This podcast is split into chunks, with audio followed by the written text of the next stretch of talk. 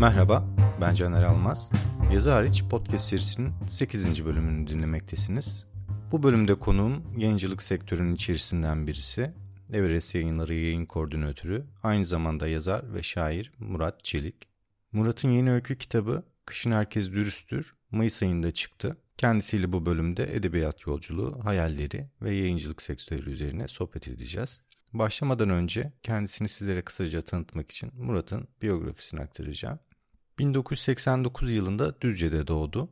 Arsal Anadolu Lisesi'nden ve Selçuk Üniversitesi Türk Dili ve Edebiyatı bölümünden mezun oldu. Şiirleri ve öyküleri çeşitli dergilerde yayınlandı. Habis, Sompla K, Evde Yoktum ve Öykülem gibi yayınları hazırladı. Eve Dönmeyen Hayvan isimli öykü kitabıyla 2020 yılında Yunus Nadi Hikaye Armağanını kazandı. Hali hazırda Alfa Yayın grubunda Everest Yayınları yayın koordinatörlüğü görevini sürdürüyor. Kitapları İhtimal Cüce 2013, Taşra Bitki Örtüsü ve Parseller 2015, Planlı Yapılmadık 2017, Epey 2018, Eve Dönmeyen Hayvan 2019, Bir Şey Bitsin Bir Şey Başlamasa da Olur 2021, Kışın Herkes Dürüsttür 2022. Murat merhaba. Merhaba Caner. Hoş geldin yayınımıza. Hoş bulduk. Biraz yoğun bir dönemdesin. Sezon yavaş yavaş açıldı yayıncılıkta. Bana bu koşturmacalı zamanda zaman ayırdığın için teşekkür ederim. Rica ederim. Geçtiğimiz hafta açık havada bir etkinliğiniz oldu Taksim Atatürk Kitaplığı'nda. Yarın Kartal Kitap Fuarı var. Orada söyleşiniz var. Oraya gideceksin. Evet. Yoğun koşturmaca devam ediyor. Aynen. Yarın Banu ile beraberiz. Banu Özürek. Tanışma imkanım olmadı ama severek okuduğum arkadaşlarımdan birisi. Umarım ileride onu da konuk ederim podcast'te. Buradan Banu'ya da çağrıda bulunalım. Evet, evet. O, o da din, dinlediğinde düşünsün bakalım. Murat sana çok temel bir şey sorarak başlayacağım. Türkiye'nin en büyük yayın grubunda Everest yayınlarında yayın koordinatörlüğü yapıyorsun. Aynı zamanda öykü yazıyorsun. Aynı zamanda şiir yazıyorsun. Bu üç title arasında sen kendine en çok hangisini yakıştırıyorsun? Yayın koordinatörü müsün, yazar mısın, şair misin? Yani hepsini yapabildiğine göre hepsi oluyorsun. Peki bunların birisi senden alınmak istense hangisinden vazgeçersin? Valla ben köye dönerim. Düzce'ye köye dönerim diyorsun. Aynen. Ben 5. bölümde gençlik hayallerimden bahsettim. Lise yıllarında e, düşündüğüm yazmaya dair hayallerimden bahsetmiştim. İşte 25 yaşımda Dostoyevski olacağım demiştim liseye giderken. Senin Düzce'de okurken, eğitim hayatında yazmaya başlarken nasıl hayaller kuruyordun? Hangi kitabı, hangi yazarı okuduğunda ben de yazmaya karar verdim, yazmaya bunu okuyup karar verdiğim dediğin yazar oldu mu? Yoksa zaten bir devinim içerisinde, zaman içerisinde gelişen bir şey miydi? Yani aslında ben böyle okumaktan da yazmaktan da aman aman çok haz eden biri değildim. Daha çok görsel ve somut sanatlarla ilgileniyordum. Resim, böyle el becerileri yüksek iş eğitimi derslerindeki işte ne bileyim maket, alçıdan heykel böyle saçma sapan şeyler ama resmin bayağı iyiydi. Hatta Güzel Sanatlar Lisesi'ne falan böyle bir e, hoca göndermeye çalışmıştı ama tabii ressam olup aç mı kalacaksın dediler. O yüzden ben de dedim acaba dedim ben bu yeteneğimi mimarlık Yazar olup alanda... aç kalayım mı dedin? Yok yazarlık sonra. Yani sonra. niye niye olduğunu da tabii tam olarak karar vermiyorsun aslında savruluyorsun bir yere. Ondan sonra gelişiyor. Aslında böyle saçma bir antoloji okudum şeydeyken, lisedeyken evet. Daha önce hani ilkokulda filan böyle okuyup kompozisyon dersleri filan fena değildi. Yani bir hikaye şeyi var galiba ama hani bilmiyorsun. Çok okuyan, yazan da biri değilsen, yönlendiren de yoksa. Bir antoloji okudum. Şiir antolojisiydi. Orada böyle kötü şiirler vardı bence hatırladığım kadarıyla. Ama mesela o kötü şiirleri yazan insanların hayatları böyle kocaman kocaman. Yani hani bu e, bunu mu yazdın da biz senin şimdi bugün hayatını biliyoruz gibi bir düşünceye girdim. Dedim bunu ben de yazarım filan. Hani öyle bir kafayla böyle şiir yazılabileceği gibi bir şey oluştu bende bir fikir oluştu ama oturup tabii şiir yazmıyorsun böyle bir şeyde. Bir dert lazım yani bir şey lazım. Bir yaşanmışlık. tabii yani o da o dönemlerde tabii ki hep böyle aşk, umutsuz aşk gibi bir şey oluyor. Öyle şiir yazmaya başladım. Tabii sonra epey şiir okudum. Hatta o dönemde böyle ikinci yeniyi okuyorsun falan anlamıyorsun. Daha açık yazan, daha işte imge, bugünkü konvansiyonel şiir, uğraşanların şiirleri daha çok. Öyle şiir yazmaya başladım. Sonra şiirden sıkılınca bir de hikaye diye bir şey var. Bir de bunu deneyim dedim. Orada da böyle bir işte herhalde biraz Said Faik etkisi vardı. Hani böyle okuyunca o beyhude, avare, o belli bir formu olmayan tak diye başka bir yerden başka bir yere geçen, Etkiledi çok da algılamadan evet yazabileceğim bir şey gibi göründü herhalde. Hatta bu liseler arası hikaye yarışması vardı işte Adapazarı Belediyesi'nin. Orada böyle bir dereceye falan girmiş. Böyle Sait Faik heykeli vermişlerdi bana. Saklıyor musun? Tabii. o zaman yazdıklarını saklıyor musun? O zaman Şiir yazdıklarımı olsun, hikaye olsun. bir CD'ye yazmıştım Nero'yla. Muhtemelen. artık Duruyordur evde. saklamıyorum. Yok artık saklamıyor. Bence artık açılmaz o. Açılmaması da iyi olur. İlk şiir yazmaya başladım dedin hikayeye daha sonra geçtim yavaş yavaş üretmeye başladım. O zamanlar üretmeye başladığında bir şeyler yazmaya başladığında gelecekte hayatına yön vereceğine dair bir düşünce doğmuş muydu? Yani buna dair ileride bu benim hayatımı şekillendirir, buna dair bir geleceğim olabilir diye düşünmüş müydün yoksa bir e, kendiliğinden gelişen süreçler silsilesi mi seni bu noktalara getirdi? Aslında hep şiir yazacağıma, yani şiirle hep uğraşacağıma inanıyordum. Ve üniversitedeyken de zaten bir Konya'da şiir grubunun şair arkadaşların işte şair çevresinden insanlarla beraberdim. Onlar da öykü yazmamı falan yadırgıyordu ama ben normal öykü yazmıyordum zaten. Ve bu yüzden hani dergilerde şiirlerim yayınlanırken öykülerim yayınlanmıyordu. Hep yiyordu. O yüzden böyle bir bir küsme dönemi gibi bir şey de oldu. Çünkü yazıyorsun, seni okuyup eleştirecek, anlayacak, yayınlayan bir yer yok. Ama ben inatla öykü okumaya devam ettim. Hatta böyle bir o zamanlar için 300 veya 400 civarı bir öykü kitabı kütüphanesi kurmuştum. Ee, yazarların doğum tarihlerine göre sıralıydı kütüphane. Doğum tarihlerine göre. Aynen. E şu, şu an nasıl diziyorsun? Valla şu an yayın evine göre diziyorum. ben de öyle yapıyorum. Yok ben yazar e, alfabetik olarak yani Merve ile beraber alfabetik olarak Alfabetik olunca şimdi her yayın evinin boyu tutmuyor ya. O beni benim asabımı bozuyor. rahatsız mı ediyor? Aynen. Rahatsız ediyor. Şey sorayım sana şimdi öyküden bahsettik. Red edilmesine rağmen üretmeye devam ettin. Hı hı. Peki e, nerede değişti bu sence? Nasıl bir süreç sonrasında artık kabul gördü? Sen de bu değişimin arka planını kendin takip edebildin mi? Oluyor galiba yazabiliyorum ya da bunla, bundan olmuyormuş diye düşündüğün zamanlar ya da çıkarımların olmuş muydu? Aslında öz eleştiri yapmak gerekiyor burada. Ee, o yazdığım şeyler çok savruk ve toparlanamayan, şiirden gelen, hani şiir diliyle düz yazı dilini ayırt edemediğim dönemde hep şiir yazdığım, şiir okuduğum için dilimi bozan ve yani öyküyü anlatmayı becerebilsem de dil üzerinden beni kötü etkileyen bir şeydi. Bu ayrımı varınca aslında neden yayınlanmadığımı anladım. Yani yayınlamayan birçok insan çok haklıymış. Onlara geçmişte kötü şeyler söylediysem de de affettim, özür diledim. Daha doğrusu onlar da beni affederse iyi olur ama. Aslında senin bu söylediğin ben şöyle düşünüyorum bu konuya dair. Ya ben eve dönmeyen hayvan okuduğumda aslında çok şiirsel bir dil kullandığını düşünmüştüm. Yani metini kurgularken muhtemelen aklının bir, yanında sürekli şiir var gibi geliyor bana. Ya o cümlelerini e, anlatmak istediğin e, olay örgüsüne bir şekilde kırışıyormuş gibi geliyor. Sen böyle hissediyor musun yazarken ya da bunun böyle olması için çabalıyor musun? İlk öykülerde beni fazla ortaya, birinci tekili fazla ortaya koyuyorsun. Hani yazar anlatıcı yani kendin karışıyorsun ama daha sonra e, öyküyü, kurmacayı daha ayırt edince kendinden bu sefer başka biri gibi düşünme, başka biri gibi olma hali. Öyle olunca o şairden vazgeçebiliyorum ama beni koyunca herhalde engel olunamaz bir şeye dönüşüyor. Ee, yine de oldukça tasarruf etmeye çalışıyorum burada. Yani kendini aslında şair yönünü dizginliyorsun. Ben öyle anlıyorum. Dizginlemek mi, filtre koymak mı? Yani olabilir. Şimdi eve dönmeyen hayvana geri dönüp baksam belki kesip atacağım yerler artabilir. Çünkü o an yazdığınız zaman çok kısa bir süre ya da böyle bir işte atıyorum bir yıl, iki yıl kitabın sıcaklığıyla çok güzelmiş gibi geliyor ama sonra dönüp baktığında utanacağın şeyler ya da burada bunu mu dese, demeseydim yani bu nedir gibi oluyor. Evet.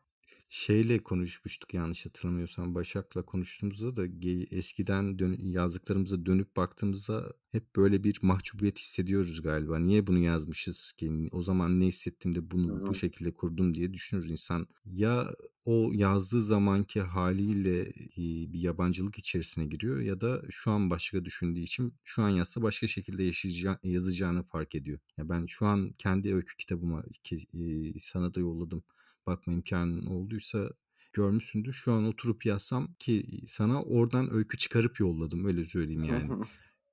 İnsan bunu kendisiyle yaşıyor. Bunu, bu haliyle yaşama mecburiyetinde kalıyor. Ama bu olmadıkça Aynı da duyguları yaşıyoruz. Evet, bu olmadıkça da galiba işte yeni bir şey yazamıyorsun. Öyle değil. Kendimizi zorluyoruz bu. Avuntular. Buradan zorladığımızı çıkartıyoruz. Avuntular.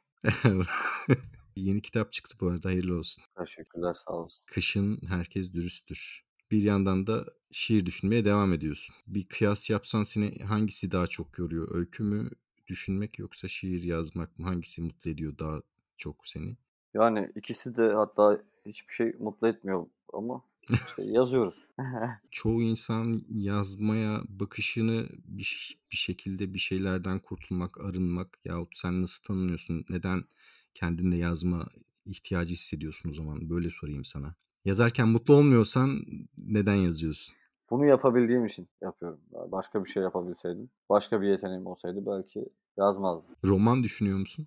Yani uzun hikaye diyebilirim. Hani uzun şeyler yazıyorum bu ara zaten. Ya da şöyle söyleyeyim ben bu soruyu. Öykünün kalıbına sığmayacak evet. bir hikayen olduğunda deneyebileceğin bir format o zaman. Öyle bir de zaten öykünün kalıbına şey olarak da mesele olarak da sığmayan şeyler yazmaya kalkıştım biraz. O yüzden böyle e, öyküyü minnoş şeyler gibi görmeye alışanlar biraz yadırgıyor zaten genel olarak yazdığım öyküyü de. Ben öyle düşünüyorum. Fark ettiğim, tespit ettiğim bu. O yüzden hani bu meseleleri daha fazla açacak, konuşacak bir alana ihtiyaç var. Hani uzun hikaye yazınca da roman diyecekler ama e, romanın bir yavaşlığı, bir ritmi, bir yaklaşımı hani bir romancının da bir poetikası var. Onu yakalarsam ben de roman olduğunu inanırsam roman yazdım derim ama şu an yazdığım şey bence uzun hikaye. Ama bir sonraki bir iki tane daha notunu aldığım, geliştirdiğim, ömür yeterse yazabileceğime inandığım şeyler var. Onlar roman olacak muhtemelen. Hmm. Yani şeyi sorayım sana bu noktada romana daha fazla geçmeden. Kışın herkes dürüsttür. Kısa sürede yazılmış gibi geldi bana. Yani çünkü bir şey bir bitsin bir şey başlaması da olur. Yakın zamanda çıkmış bir şiir kitabıydı yanlış hatırlamıyorsam. 2021 Haziran'da o. Hı hı. Ama ben şiirde hep böyle 2 yıl 3 yıl geriden geliyorum. Yayıncı bulamadığım için. şey, şairlerin e, ortak Aynen. sorunu. yani 2011 yılında 10 yılında işte ilk şiir kitabım hazırdı. 2013'te çıktı. Ama ben Hı-hı. Taşla Bitki Örtüsü'nü yazmıştım. Hı-hı. Zaten elimde bekliyordu. 2 ya da 3 yıl ona yayıncı bulamadım. Yani ben dosya bittiği anda onu kenara koyuyorum ve aklımda dönen başka bir şey varsa onu icat etmeye devam ediyorum. O yüzden şu an bir şiir kitabı daha var mesela. O da Hazır. bitti. Ee, ama işte ufak tefek oynama yapmam lazım. Dün mesela bir tane nın ekini çıkardım. İyi yani böyle yavaş yavaş. Onu da kenara koyarım. Yayıncı bulursam. Şimdi sana şu noktada şunu sorayım o zaman. Şimdi bir yayın evinin yayın koordinatörlüğünü yürütüyorsun. Everest şiir de basıyor. Evet neden şiir basılmadığını içeriden birisi olarak baktığında anlıyor musun? Ya da böyle bir gerçeklik olduğunu mu gördün? Yani bu konuda şiir yayıncılığının neden Türkiye'de ağır aksak ilerlediğine dair bir eleştiri, öz eleştiri yahut genel bir değerlendirme yapmak istesen ne söylersin? Ya büyük yayıncılar genel olarak e, şiire, çağdaş şiire, gençlere çok yer ve, vermiyor, veremiyor. Niye olduğu bence satışla ilgili buradan bir yayıncı gözünden dışarı çıkıp işte yazan biri olarak söyleyince. Ama e, pekala da ilgisi var. İşte Selcan'la Okan'ı bastık. Hı hı. Sanırım Selcan bitmek üzere. Bir yıl olmadı daha. Yapıldığı zaman, katalogda yer verildiği zaman bence etkisi oluyor. Ama işte ülkemizde sürekli ekonomik kriz, dolar, kağıt krizi ama kağıt krizi bu ara dünyada etkili olduğu için daha hızlı ya da tüketime daha açık. Çünkü şiirin belli bir e, okur sayısı tespit edilemiyor ve bir şiir tercih etmek durumdasınız. Atıyorum imge basacaksınız, atıyorum işte deneysel avantgard şiir basacaksınız. Bu tercih de önemli. O yüzden yani bu tercihten sonra olay biraz satışa dönüyor. O kaygı ister istemez oluyor. Evet. Yani burada en hızlı şiiri elemek mantığında kalıyor ticarethaneler. Yapacak bir şey yok bu konuda. Bu üzücü bir şey aslında. Yani şeyden kıyaslıyorum şimdi. Geçen hafta hep beraber Taksim'de açık hava şenliğinde imzadaydık. En çok imza için gelen kitle işte Seyitan Kömürcü'nün de aslında evet. okur sevdiği şairi takip ediyor ve onu peşinden gidiyor. Yani imzasına da gidiyor, söyleşisi, söyleşisine de gidiyor, yeni kitaplarını takip ediyor, başka işlerini devamı gelsin diye. Aslında şiir okuyucusu tutucu bir okur. Yani sevdiği zaman onun devamını da takip ediyor ama işte öykü öykü çok üretildiği için ya da roman çok fazla e, üretildiği için ülkemizde sürekli okur bulmak bu konuda biraz zorlaşıyor galiba. Ben bunu gözlemliyorum yani kırgın anlatıcıyı okuyup da yaşamakları alan e, okurum çok azdır. Demek istediğim bu. Yani bunun böyle bir takip edilitisi yoktur belki ama ben bunu gözlemliyorum ama şiirde böyle değil.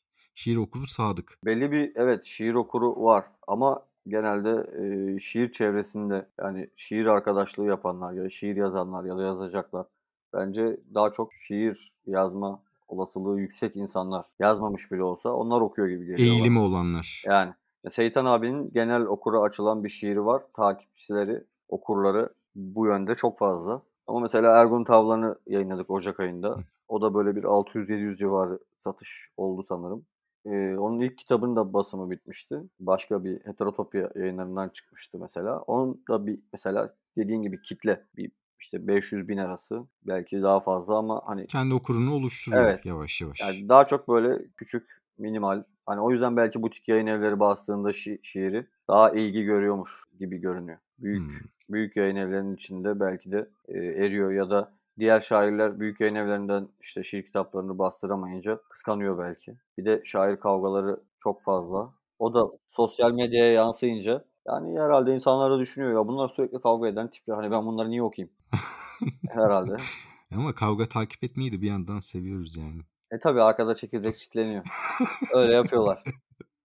öyküye dönelim istiyorum şimdi senin background'ında bir de öykülem gibi Türkiye öykü tarihine, edebiyat tarihine iz bırakmış bir dergi var bence. Öykü serüvenine katkısı nedir? Buradan atölye sorusuna gel- bağlayacağım. Sen bunu bir cevaplaya dur. Valla orada öykü biz e, Eyüp'le hani yayınlamayalım mı ya da ne yapalım gibi bir şey konuşmuştuk başta. Ya beğenirsek hani herkes onaylarsa birbirimize torpil yapmayalım. Hani o yüzden çok az öykü yayınladık kendimizde. Zaten amaç kendi öykülerimizi yayınlamak değildi. Zaten biz reddimizi de yemiştik güzel güzel. Madem e, red diyoruz. Biz iyi öykü, biz öyküye nasıl bakıyoruz? Aslında biraz da bunu gösterelim, eleştirelim. Bizim temel dergideki kaygımız eleştiri üzerine kuruluydu. Herkes çok güzel. Yani atölyelerden, ya atölye menşeli dergilere dönüşen dergiler vardı. Ee, ya da işte belli bir çevrenin, belli bir arkadaşlıkların dergileri vardı. Bunlar iyi şeyler belki bir edebiyat çevresi oluşturuyor edebiyat tarihinde. Ama bir yerden de kör ediyor ve hep aynı isimler, aynı öykü tipleri.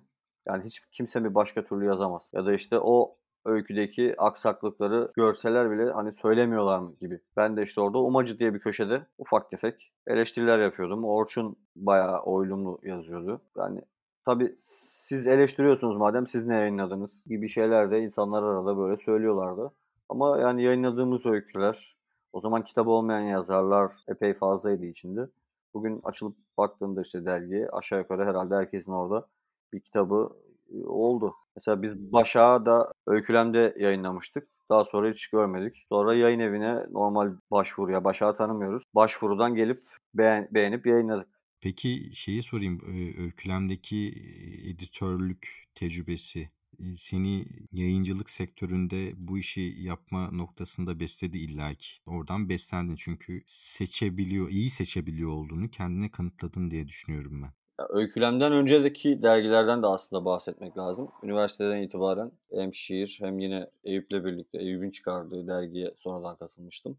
Hani sadece gelen malzeme üzerinden bir şeyler seçmek değil, aynı zamanda bir şeyler üretmek, içerik üretmek, başlık üretmek gerekiyor dergiciliğe. Yayıncılıkta böyle, yayıncılıkta böyle bir şey büyük projeler bağlamında oluyor. Ne bileyim bir dizi üretmek, bir fikir üzerinden iş yapmak. İşte o yüzden arasında tabii fark var. Birinde daha büyük kararlar alınıyor, birinde daha ufak çapta hamlelerle daha doğrusu görünmüyor bile onlar ama içeride bir sürü konuşmalar geçiyor. Ama e, biraz da bence mizaçla alakalı. Yani bir e, eleştirel göz ya da beğenmeme üzerine. Tabii bu yoran hırpalayan da bir şey. Ama böyle olayım gibi değil de hani yaratılış işte o mizaç dediğim şey o. Buna yatkınlık varsa galiba oluyor. Hani kendi yazdığını zaten hani beğenmeme üzerine bir şey kuruyorsun ama niye yayınlıyorsun? İşte yani bir bitince yayınlıyorsun. Öyle oluyor atölyelerden bahsetmiştik ya biraz önce işte son bölüm 7. bölümde ben yazarlık atölyelerine dair aslında yazarlık mesleğinin kazanımıyla alakalı bir şeyler anlattım. Şimdi 7. bölümde şöyle başlıyorum konuya.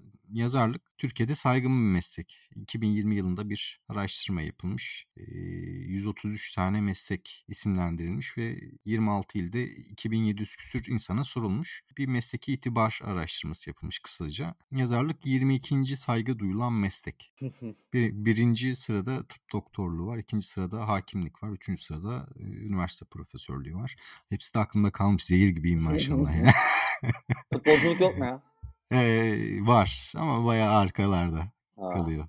Şimdi böyleyken yani bir meslek edinmenin işte belirli yolları var. Okulunu okursun yahut ustasından öğrenirsin vesaire vesaire. Ama Türkiye'de bir yazarlık öğreten üniversite seviyesinde bir program yok. Yurt dışında var işte Amerika'da var, İngiltere'de var. Lisans, yüksek lisans, doktora eğitimleri veriyorlar. Ben biraz da buna bağlıyorum aslında. Bir boşluk var ve yazarlık atölyeleri bu yüzden bu kadar çoğaldı. İnsanlar da yazar olmak için para harcamayı göze alabileceklerini hissediyorlar. Ama Türkiye'deki sıkıntının atölyeye gidenlerin kendilerini çok çabuk yazar olma hissiyatıyla donatmaları ve oradan öğrendiklerinin kendine yeteceklerini düşünmeleri açıkçası. Ben böyle düşünüyorum. Bunu anlattım bir önceki podcast'te. Ben kendi yolculuğumda hiç atölyeye gitmedim. Kendimi edebiyat dergilerinde geliştirdim. Arkadaşlarım iyi insanlardı görüşlerini esirgemediler. Çok reddedildim. Yayın evlerinden çok dosyam döndü. Atölyelerin çokluğu ve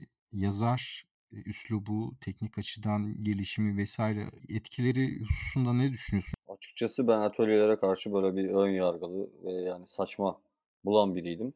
Ama İstanbul'da büyük şehirde olunca edebiyat arkadaşlığının olmadığını, daha az olduğunu gördüm. Biz şanslıydık. Yani bu yolculukta işte ben de dergilerden kendim bocalayarak, sadece yazarak, reddedilerek bir devam etti. Ama e, bu edebiyat ortamları ve edebiyat arkadaşlıkları da önemli yayınlamak için herhalde. E, önemli olduğu için bence atölyeler bu anlamda iyi. Ama, bir ortam sağlıyor. Evet ama burada %100 oraya giren ben yazar olacağım ya da işte buradan çıktım yazarım artık gibi bir şeye kapılmıyordur zaten. E, işleyişlerini hani oranın çok %100 bilmiyorum. Bir şey yazıyorlar, okuyorlar, eleştiriyorlar birbirlerini ve çıkan sonuçta iyi bir şey oluyorsa atıyorum yine dergilerde yayınlıyorlar sonuçta ve çok olumsuz bakmıyorum yani eskiye nazaran çünkü e, şehri, mekanı koklayınca, bilince bazı şeyler daha oturuyor. Hani taşradan bakmak kolay. Ama bir de işte Gel de İstanbul'a bak. Onun için çok olumsuz yaklaşmıyorum. Son bölümde kendime sordum. Yani kim yapsa koşarak giderim dedim. Dinlemek için yani çoğu işte yurt dışında yapan yazarlar var ya.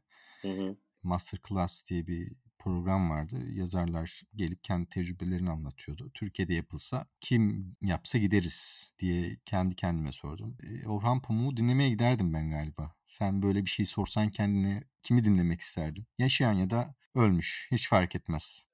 Ya şimdi met, metnini beğenip konuşmasını anlatamayacağını düşündüğüm yazar sayısı çok fazla. O yüzden sanırım kimseye gitmezdim. Hayallerimdeki gibi Kalsın. kalmalarını isterdim o yüzden. Ama yani tanışmak isterdim sadece merhaba deyip böyle bir muhabbet etmek istediğim tabii olur ama yani yaz, yazarlık, hocalık hani zaten sonuçta birçok bir yazar aşağı yukarı hepsi olum yani kötü hoca veya iyi hoca olarak metinleriyle önümüzde hani bir de konuşmak gereksiz gibi geliyor bana. Onlarla da ne bileyim hani hayat, ekonomi, siyaset falan konuşuruz. Edebiyat da konuşuruz da hani böyle bir hocalık bilmiyorum bana batardı herhalde.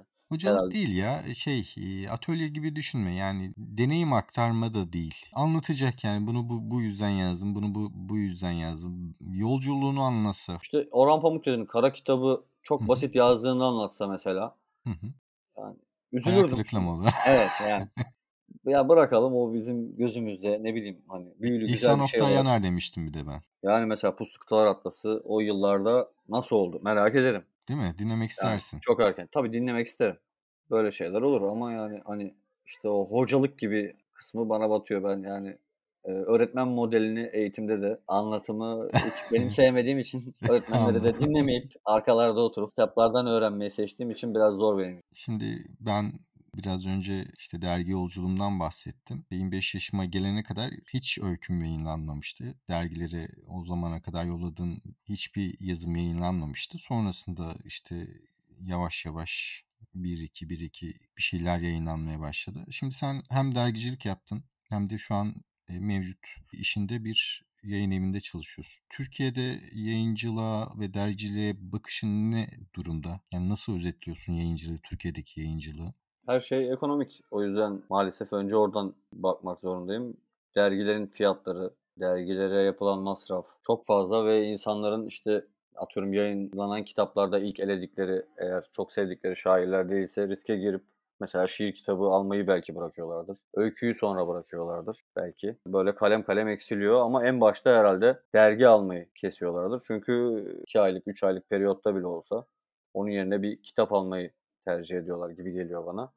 Yani belli bir dergi okuru eskisi kadar var mı yok mu tartışılır. O yüzden bir format düşünmek gerekiyor. Ya benim aklımda olan yani yarın dergicilik yapacak olsam bir dijital mecra. Burada yayın yapıp ve yılda bir veya yılda iki kere belki almanak gibi onları yayınlamak. Yani tarihe kalacak, yani matbuya dökülecek şeyin e, o yayınlanan yazarın veya şairin eserlerinden seçilerek kalması. Bu da işte dergicilik olmuyor. Dergi ritmik bir şey. Ama işte o dijitaldeki akış daha hızlı. Yani bugün işte bir haber, habercilikte de gazetelere bakınca haber anlık bir şeye dönüştü. Bir saat, iki saat, üç saat detaylar öğreniliyor. Ertesi gün aynı haber kağıda basılıyor mesela. biraz saçma Eskimiş galiba. oluyor. Evet biraz saçma galiba yani. Gazetelerin de artık biraz köşe yazısı, yorum, analiz, haber dizisi belki dijital değer verilmeyip işte o gazeteyi aldıracak, o matbuyu aldıracak sebebe dönüşmesi gerekiyor. O yüzden çağa ayak uydurmak için bir şeyler yapmak lazım. Ya aslında de, deneniyor gibi işte bu Selim'in yapmış olduğu Can Can'ın Hı hı. Ayda bir dijital bir dergi şeyi var ama benim beklediğim etki ya da bilmiyorum son durum nedir ama çok heyecanlı başlamıştı süreç. Devam ediyorlar bu arada 30 küsür oldu galiba çıkarttıkları. Şey kayboldu galiba bizde yavaş yavaş. O, o dergi takip etme, dergi tüketme ve takipçisi olma kültürümüz biraz ekonomik koşullardan dolayı biraz tükendi galiba. Yani bizim yaş grubumuz için artık evet dergilerde artık eleştiri veya e, önemli yazı kovalıyoruz galiba böyle bir öykü, şiirden ziyade. Ama 20'li yaşlar ne yapıyor mesela? Hani bizdeki o çılgınca dergi takip etme, dergiyi çıktığı ilk gün alma ya da bir dergide yayınlanınca sevinme duygusundalar mı? Yani şimdi ben 10 sene öncesini düşünüyorum. 2012-2013 ne kadar çok edebiyat dergisi vardı değil mi? Çok fazla. Ve öykü dergisi, öykü dergi geleneği de mesela çok fazlaydı. Kül öykü, imge, yani e, hayalet gemi, eşikçinin.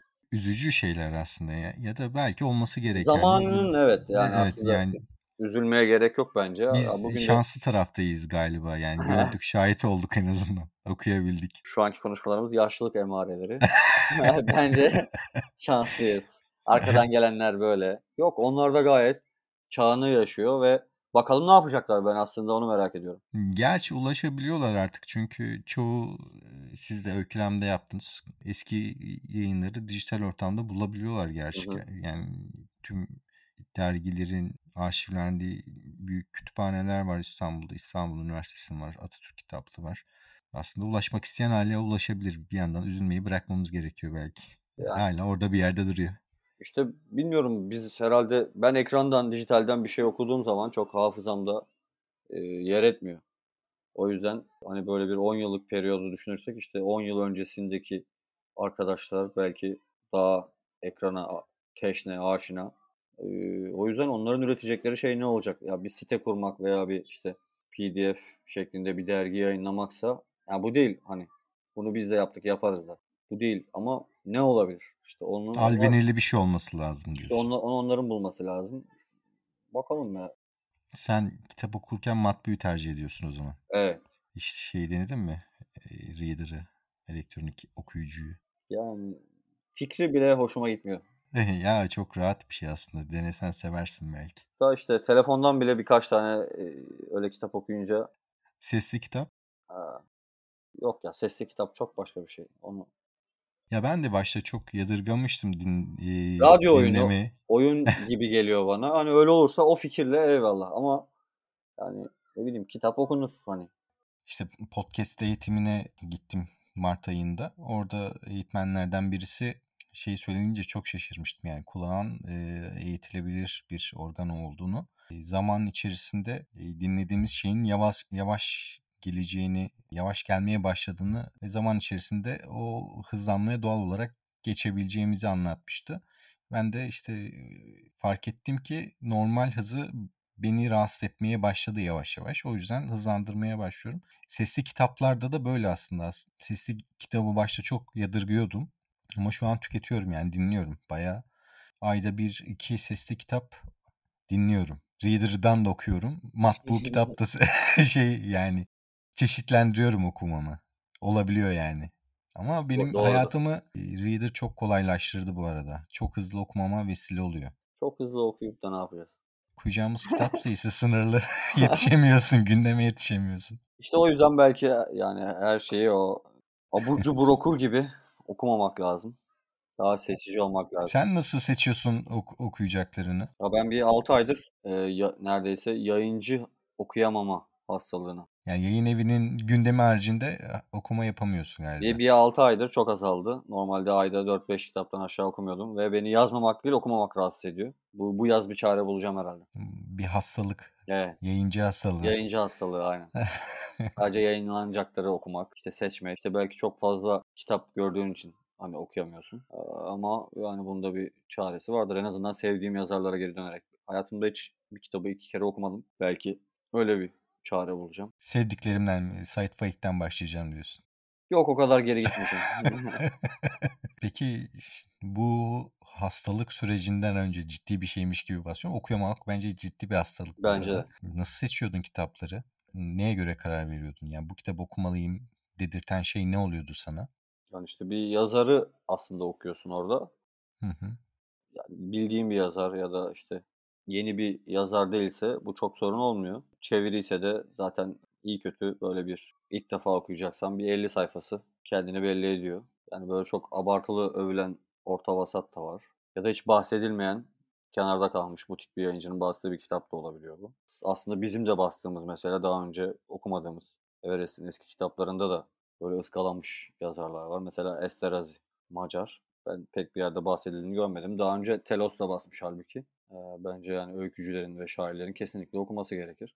Bir şekilde kader de olabiliyor bazen. Mesela burada bir kitap vardı. En iyi dileklerimle Elif Kamışlı Volkan Aslan. Yapı Kredi'den çıkmış bu. Sana göstereyim ama kimse göremeyecek. Öykü mü, şiir mi? Yok, mektup. Hmm. Yani yazışmaları. E, Volkan Aslan'ın bir film çekmeden önceki arkadaşıyla yazışmaları gibi bir şey. Yani tesadüfen elime attım. Böyle tatlı geldi. Okudum sonra yani hoşuma gitti. Değişik bir şeydi. Hep de kurmaca olmuyor tabii. Arada kaçamak yapmak lazım ya. Yani bir sen düşünürken cevapsız kalan aslında bir soru vardı geride. Önemli bir şey bence. Hı hı. Meslek olarak yazarlıktan bahsetmiştin.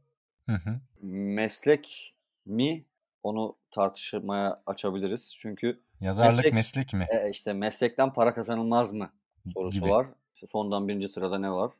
İşte o da para kazanıyor muhtemelen. Ama yazar eşittir meslekse yazarların kaçı para kazanıyor ya da biz yazar mıyız? Ben yazar olmadığımı evet. söylediğim zaman arkadaşlarım mesela kızabiliyorlar. Kitaplarım var, ödül alıyorsun. Ya böyle bir şey yok. Ben sonuçta yazdığımdan para kazanmıyorum. Bununla geçinmiyorum. Neyle geçiniyorsam meslek odur. O yüzden bence para kazandığımız zaman mı yazar olacağız? Yazdıklarımız para ettiği zaman olabilir. o zaman sana şimdi bizi dinleyenler arasında yazmaya hevesli arkadaşlar var ve sen Everest yayınlarının yayın koordinatörüsün ve tahmin edebiliyorum ki ki biliyorum bunu çok fazla başvuru geliyor önünüze. Bir dosyanın yayınlanacağına nasıl karar veriyorsunuz? Bu süreç nasıl ilerliyor? Önce yani bir kitap raporlanıyor. Daha sonra yayın kurulunda değerlendiriliyor. Tabi belli sayıda kitap basabildiğin için bazen beğensen de takvim çok sıkışık olduğu için maalesef olumsuz yanıt veriyorsun. Çünkü atacağın tarih çok fazla e, ileri olabiliyor. O yüzden e, kimseyi de o kadar bekletmemek lazım. Çünkü belki başka bir yerde kendisine yer bulacak. Sahneye bir an önce çıkmak istiyordur. Muhtemelen özellikle ilk kitapsa. Şey oldu mu hiç yani sana geldi gördün, beğendin, basamadın. Daha sonra başka bir yayın evinden çıktığını gördün. Başarı da oldu. Üzüldün. Oldu mu? Üzülmedim. Sevindin mi? Evet orada çünkü ilgi e, oldu. Belki mesela bir de yayın evlerinin kataloglarına göre kaybolabiliyor. Hı hı. Atıyorum bizde belki görünmeyecekti. Ama orada o yayın evinin kataloğunda Parladı. daha önemli bir hale geldi. Parladı. O da olabiliyor. Bu tamamen yani bazen de şans. Everest için bir de ilk roman yarışmanız var. Orada her sene bir roman basıyorsunuz. ilk roman ödülünü verip. Bu sene güzel bir roman sen önerdin bana. Nergis Hanım hakkında bazı şeyleri okudum. Güzel bir romandı. Çok beğendim. Ve önerdim de. Sen de ödüllü bir öykücüsün. Yunus Nadi'yi kazandın. Ödüller hakkında ne düşünüyorsun? Yani okurun eğilimini, tercih hakkını etkiliyor mu, yönlendiriyor mu? Yani ödül tabii taltif yani güzel bir şey. Değer görülmek. Yani 20 kitap çıkıyordur bir yılda. 30 kitap, 50 kitap neyse belli bir liste var sonuçta jürinin önünde. Oradan seçiliyor. Hani nispeten sana yakın başka biri de vardır. Onların değerlendirmelerinde. Ama birini seçmek zorundalar ya da ikiye bölüyorlar. Ben Kadri Öztopçu'yla paylaşmıştım. Onunla paylaştığım için de tabii mutluyum. O da ayrı bir parantez. Ama daha çok bence geleceğe bir liste sunuyor ödüller. Bir okuma listesi. Çünkü işte üniversitedeyken ben de ya işte böyle ödüller varmış, neymiş, kimler kazanmış, bunlar niye kazanmış? Kazandıklarına göre iyi kitaplardır diye düşünüp onları da böyle bir e, önceden okudum. Ya kendi içimde bazen yani mesela anlamsız da buldum. Ama şimdi o yılı bilmediğim için, o jürinin önüne gelenleri bilmediğim için 20 yıl sonradan bakmak abes. Tarihsellik burada tabii devreye giriyor ama yani ödül bir şey değil yani yüzde yüz ödül almadan da önemli büyük yazar olunabilir. Ödül olarak ortadan kaybolunabilir. Ki öyle Yazarlar isimler var. de var o listelerde. O yüzden çok büyütmemek gerekiyor. Çok da azımsamamak gerekiyor. Kararında. Kararında. Her şeyin fazlası zarar diyorsun. Aynen öyle. Ki zaten öyküde yani 3 tane temelde önemli ödül var. İkisi zaten büyük yazar. Biri de hani gazeteci Yunus Nadi. Haldun Taner ve Sait Faik mesela yani herkesin herhalde öykü okurken ilk okuduğu yazarlardır neredeyse. O yüzden güzel yani o isimlerle danılmak. Peki ne basacaksın yakın zamanda? Sır. Var mı heyecanlanacağımız bir şey? Her zaman. Beklenti var ama isim yok o zaman. Tabii şimdi yayıncılar isim vermez. Yeni isimler de olacak. Ee, bazı yazarlarımızın işte mesela Simla Sunay'ın diğer iki kitabı gelecek. Murat Uğurlu'nun kitabı gelecek. Öyküde. Ee, romanda Abdullah Taşçı yeni çıktı. Heder yeni Ağacı. Çıktı. O zaman Murat sana çok teşekkür ederim. Bana az ve kıymetli zamandan bu sohbet için zaman ayırdın. Teşekkür ediyorum. Rica ediyorum. 8. bölümü noktalarken ufak bir ricada bulunmak istiyorum. Yayına dair düşüncelerinizi yazarci.outlook.com mail adresine ya da podcast'in sosyal medya hesaplarına mesaj yoluyla iletebilirsiniz. Ayrıca bölümü dinledikten sonra paylaşır ve arkadaşlarınıza da bahseder. Onların da haberdar olmalarını sağlarsınız. Çok sevinirim. Bizi dinlediğiniz için teşekkür ederiz. Bir sonraki bölümde görüşmek dileğiyle. Hoşçakalın.